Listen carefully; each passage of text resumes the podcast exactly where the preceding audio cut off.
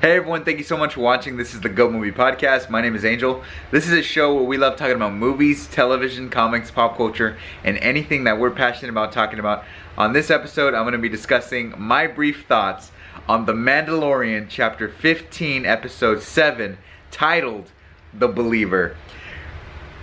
This episode rocked. This episode, if I could measure this on an earthquake scale, this would be on an enormous seismic level because this episode was absolutely crazy. I loved it and I can't believe this show is actually a show that we get to watch weekly. It really does feel like it's a movie. It's Star Wars at home, premiered here, which is really insane to me, especially with what happens in this episode. I loved it. This is another 10 out of 10 episode from the filmmakers behind The Mandalorian, Rick Famuyiwa, who did a little independent film titled Dope, which I highly recommend, starring Shameik Moore, does such a brilliant job with this episode. I kid you not, from the action sequences to the story, and especially thematically. What really stood out to me with this episode was definitely the verbal exchange between Bill Burr's character and Pedro Pascal as the Mandalorian, especially when it comes to the ideas of beliefs and war within this galaxy far, far away. Exceptional work done. Let me give you an example. Bill Burr is somebody in this show who considers himself a realist, somebody who has fought and served under the Empire. And he's somebody that thinks to himself, What's the difference between the Empire and the Republic? There really is no difference.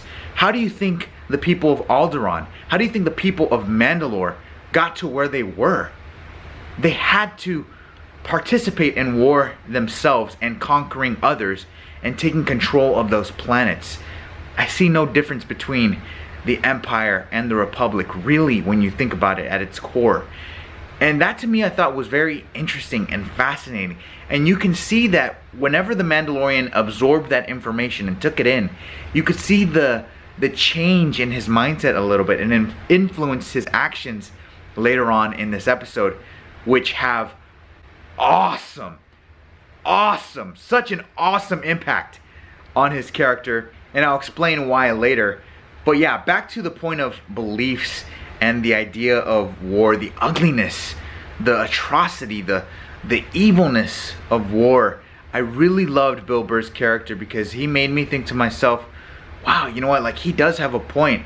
The idea of the republic and the empire fighting to obtain what they want, is it truly freedom? You know, who, who knows? I, there are definitely some circumstances where the rebellion, of course, you side with the rebellion, but he puts on a whole new perspective on the conflict between these two, where if you really look at the similarities between the two groups, then there may be a better way, a path for communication, a true ideal of hope that we can all attain together to hopefully create peace. That's what I really loved about his character. And you definitely see that between his character and the Mandalorian when they do work together. I was just really impressed with Bill Burr's character. I loved how he highlighted that we're all pretty much the same. You know, we all have lines that we're not willing to cross unless we're under desperate measures, right? Desperate situations. And that I found to be pretty thought provoking. And we get to see what happens when Mando is put under those same circumstances, where he's put in under desperate measures and has to cross the lines that he's not willing to cross, especially when it's regarding his Mandalorian creed. Absolute chills. Look, I'm, I'm diving straight into spoilers. The Mandalorian takes off his helmet in this episode, and we get to see Pedro Pascal's face representing all the Latinos out there. Oh, I got chills, man. But he does it for Grogu. He does it for Grogu, and for me, that to me was a defining moment for this character. Somebody who was just so loyal and committed to the Mandalorian creed. And, and just that idea of belief that he has to keep the helmet on in order to honor the creed of Mandalore. But really, does that mean everything? D- does keeping the helmet and not revealing your face mean that you are Mandalore? What does it mean to be Mandalore? What does it mean to fight for good in the Star Wars universe? Well, under desperate measures, that differs, especially under the right cause. Chills. Absolute chills watching this episode. Thematically alone. Thematically alone, absolute chills. When it comes to the action sequences, I mean, this show is top tier when it comes to Star Wars at home on TV. I loved seeing Mando fight against dozens of pirates. I thought that was absolutely sick, epic, exhilarating. It definitely had some Mad Max vibes, Mad Max Fury Road for sure vibes in this episode. I was completely astonished and honestly, as each frame passes by, I keep thinking to myself, how is this show even real? Like how are they able to be cap how are they capable of making a show like this in Star Wars at this level? Absolutely crazy. I love all the characters that they use and I also love one specific scene. I call this scene in this episode the Django Unchained scene. And the reason I titled this the Django Unchained scene is because it reminded me of the exchange between Dr. King Schultz, played by Christoph Waltz, versus Calvin Candie, played by Leonardo DiCaprio by the end of Django Unchained, when Calvin Candie wants him to shake his hand and Dr. King Schultz refuses because he can't. He knows exactly what kind of person Calvin Candie is. He's disgusted by the inhumane nature of Candie, the the disease of racism infested in his veins, and he can't shake his hand. So what does he do? He shoots him.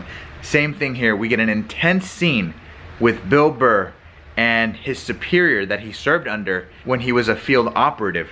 This superior is played by the same actor who was in Batman Begins. I believe he played Joe Chill, the killer of Bruce Wayne's parents, and I also believe he was he had a short role in Mandy as well. This actor plays I forgot what his name was off the top of my head. I think it was Valin Hess or something like that. It sounded like a super villain name and he killed this part. He absolutely killed this part. I love the tension between Bill Burr's character, Pedro Pascal, at the table having a drink with this Imperial Superior. And man, it was just really engaging. And I just could not keep my eyes off of the screen with the dialogue alone.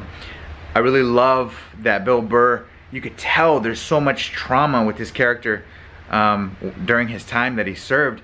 And he just despised this man. He was afraid of this man, but he despised this man so much that he needed to tell him, hey, you never think about the men that serve under you.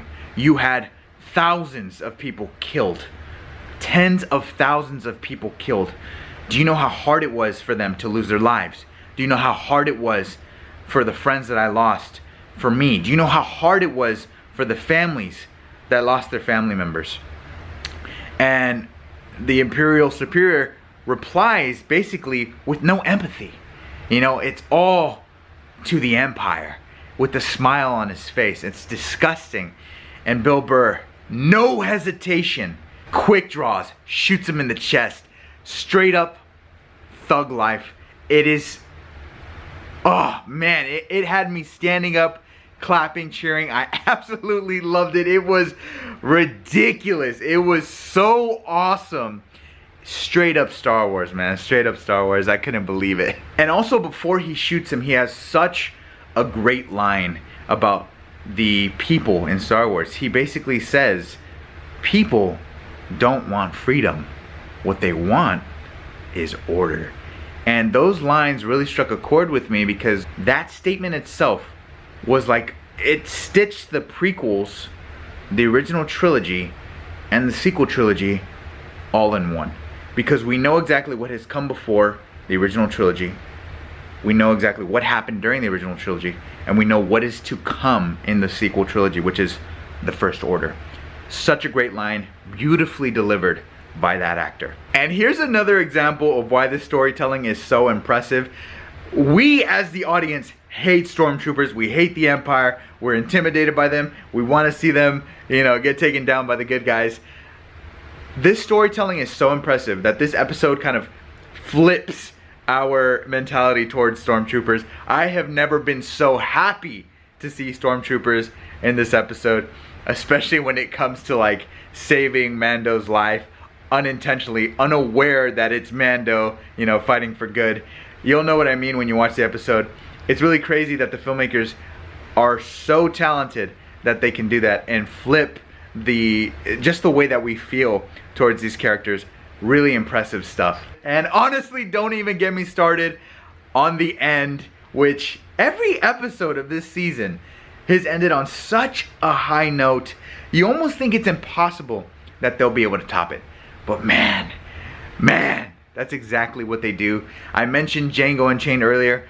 The end of this episode definitely has some Inglourious Basterds vibes. Let me give you an example. The the theater scene at the very end when Shosanna basically says burn it down. You know, and everything's going down, everyone's going ham. That's exactly what happens at the end of this episode. We got Fett, Boba Fett, we got Mando, Bill Burr's character Migs, we got uh, Ming-Na Wen's character, and also Cara Dune, played by Gina Carano. You got the whole crew there going ham on all the stormtroopers and it's just so damn exciting and puts a huge smile on my face. How could it not? How could it not? So damn dope. And just when I thought it couldn't get better, just when I thought it couldn't get better, what does Boba Fett do when we see two TIE fighters after him with the Slave One ship? What does he do? He drops a seismic charge on them and it's absolutely glorious that sound design that I recognize and love from the prequels when we see Jango drop on Obi-Wan Kenobi in the prequels Attack of the Clones.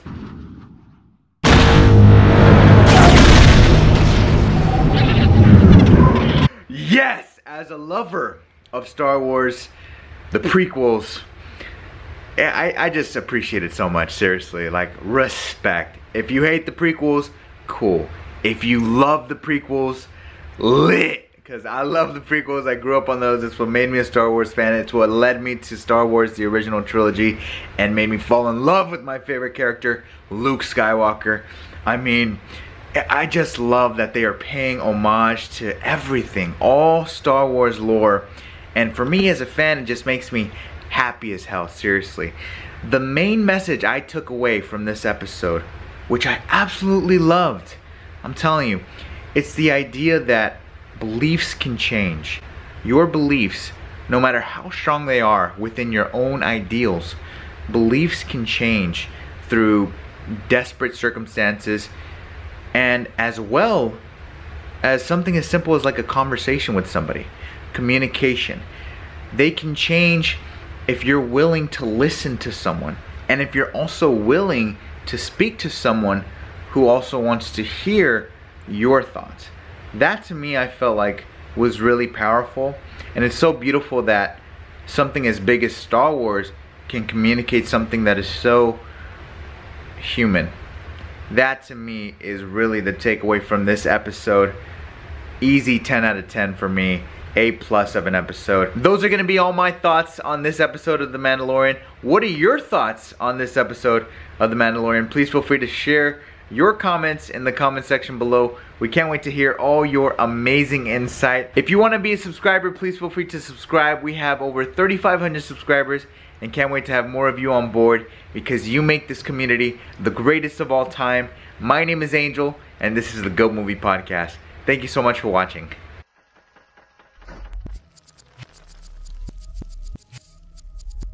The GOAT podcast is proof you don't have to look any further for movie news, reviews, trailer reactions, or special discussions. Subscribe, get notified about what's going on, and I promise you'll be entertained by our daily content on YouTube. If you want more, we're on Twitter at GOAT Film Podcast, Instagram The GOAT Podcast, and the GOAT Movie Group on Facebook. Get connected with us, see what's happening, and make sure to love it while you're doing so.